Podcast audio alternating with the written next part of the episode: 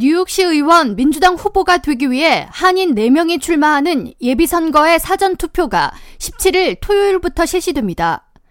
아시안 아메리칸 유권자연맹 테렌스 박 대표와 김광석 뉴욕 한인회장, 이준성 뉴욕 교협회장, 김영환 먹자골목 상인 번영회장 등은 15일 지역인 19선거구 내 브로드웨이 기차역에서 검사 출신 한국계 크리스토퍼 배 후보 지지대회를 열고 한인들의 투표 참여를 촉구했습니다.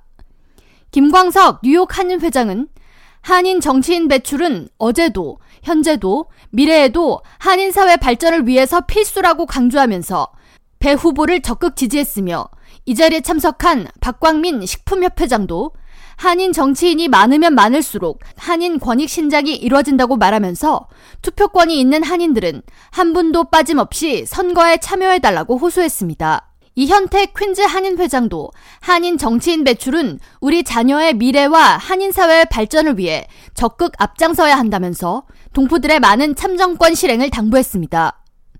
크리스토퍼 배 후보는 토니아 벨라, 폴 그라지아노 후보와 민주당 시의원 후보 자리를 두고 경쟁하며 이세 명의 후보 중 이번 예비선거에 당선되는 후보자가 현 공화당 비키 팔라디노 시의원과 격돌하게 됩니다. 아시안 아메리칸 유권자 연맹에 의하면 배 후보가 출마하는 19지역에는 아시안 인구가 약 25%의 비중을 차지하지만 유권자 등록 수는 50%를 육박하는 상태로 아시안 유권자 비율이 높기 때문에 이탈리아계 후보 2명으로 백인 유권자들의 득표가 분산되고 아시안 유권자가 투표에 많이 참여한다면 배 후보의 당선이 충분히 가능한 상황입니다.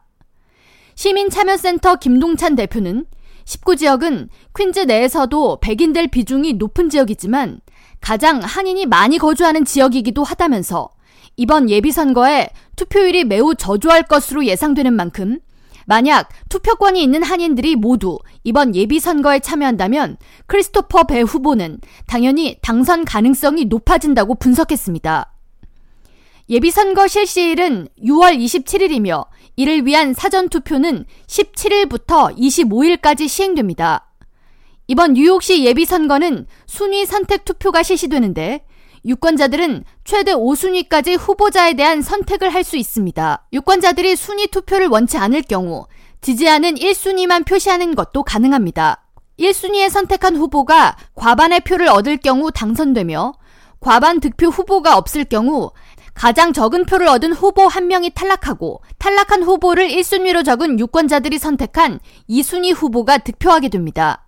이번 예비선거에 출마하는 한인 후보로 19선거구 크리스토퍼 배 후보 외에 퀸즈 오클랜드 가든과 프레시 메도우 지역의 린다 리 시 의원이 스티브 베아르, 루비아나 라만 후보 등과 경쟁하며 퀸즈 써니사이드와 롱아일랜드 시티 지역의 26선거구에 현 줄리원 시 의원이 한인 헤일리 김 후보와 경쟁합니다. 이번 예비선거를 통해 퀸즈와 스테튼아일랜드, 더 브롱스의 검찰총장, 그리고 뉴욕시 의원, 민사법원 판사, 사법 컨벤션 대의원 등을 선출하게 되며 한인 정치력 신장을 위한 비영리 단체 시민참여센터 홈페이지를 통해 본인의 투표소 확인, 출마자 정보 등을 확인할 수 있습니다. K라디오 전영숙입니다.